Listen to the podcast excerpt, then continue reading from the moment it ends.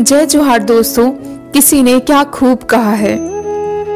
आपकी महँगी गाड़ी चलाने वाला अक्सर पैदल घर जाता है। आपकी महँगी गाड़ी चलाने वाला अक्सर पैदल घर जाता है।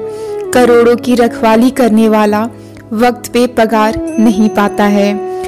कभी कभी एक वक्त भूखा रहता है, जो आपके लिए आधे घंटे में पिज्जा पहुंचाता है। और बारिश में छत टपकती है उसके घर की, जो आपके लिए बड़ी बड़ी इमारतें बनाता है।